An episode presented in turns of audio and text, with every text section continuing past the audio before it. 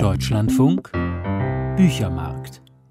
Mit Lügen in Zeiten des Krieges über eine Kindheit in Polen bei Kriegsausbruch wurde der US-amerikanische Autor Louis Begley vor 30 Jahren weltberühmt. Seitdem schreibt der ehemalige New Yorker Anwalt Krimis und Romane über die städtische amerikanische Mittelschicht und ihre Lebenslügen. Die Trilogie über den pensionierten Anwalt Schmidt wurde ebenfalls zu einem internationalen Erfolg. Der neue Roman Hugo Gardners neues Leben ist die Geschichte eines pensionierten Reporters, der aus allen Wolken fällt, als seine Frau sich scheiden lassen will. Er versucht, anderes Vergangenes wieder aufleben zu lassen und scheitert. Sein neues Leben liegt anderswo. Michael Köhler rezensiert. Einen Moment bitte, sagte ich. Was soll das heißen? Meine Frau will sich von mir scheiden lassen. Das ist mir ganz neu. Ein Anwalt überbringt die folgenreiche Nachricht telefonisch. Valerie kann mit ihrem Mann, Hugo Gardner, nicht mehr leben, sagt sie. Sie will die Scheidung. Weißt du nicht, dass man mit dir lebt wie mit einer Leiche? Die wesentlich jüngere Valerie kann ihren Mann nach jahrzehntelanger Ehe nicht mehr ausstehen. Sie hat einen jüngeren, einen Gastronomen aus Chelsea. Sie ist Kochbuchautorin. Viel mehr erfahren wir nicht von ihr. Nach 25 Seiten ist sie verschwunden und Hugo schreibt weiter an seinem Buch über George Bush. Dazu hört er Verdi-Opern. Sonderlich erschüttert oder bestürzt wirkt er nicht. Warum und wie Hugo seine Frau unmenschlich behandelt hat, bleibt ebenso unklar. Es geht in diesem Roman mehr um Schuld und die Wendungen, die ein Leben überraschend nehmen kann. Hugo ist jetzt 84, hat Krebs und ist in einem Alter, wo viele Freunde, die er gern noch gesehen hätte, bereits tot waren. Als ich Louis Begley vor wenigen Jahren traf, da schrieb er gerade an Hugo Gardners neuem Leben. Ich bin mir nicht sicher, ob es da viel zu sagen gibt. Ich schreibe gerade einen Roman. Es könnte die angehäufte Verbitterung eines alten Mannes sein. Die Sache hat immer zwei Seiten, Komödie und Tragödie. Ich glaube, Verbitterung und Verzweiflung stehen in keinem Konflikt mit dem Lachen.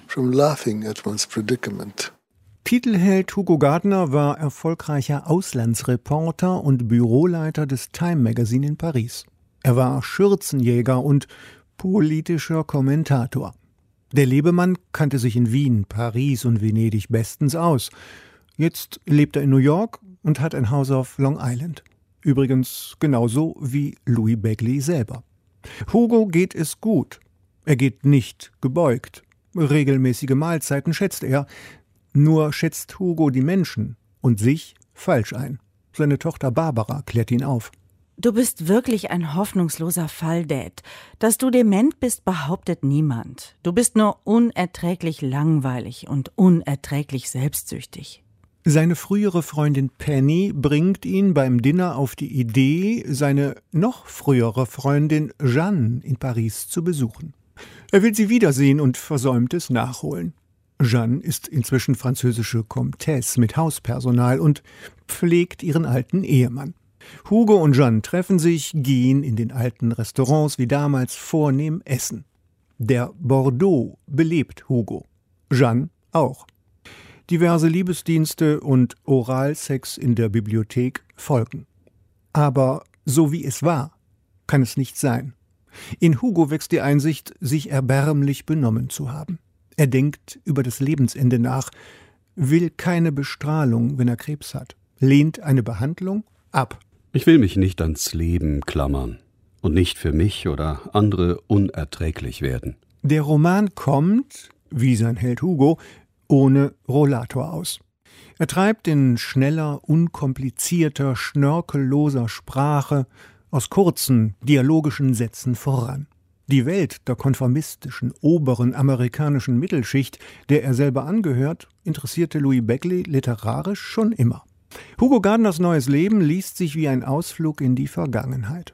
In die Vergangenheit Alteuropas und in die Vergangenheit einer unbeschwerten Verliebtheit. Beides gibt es nicht mehr.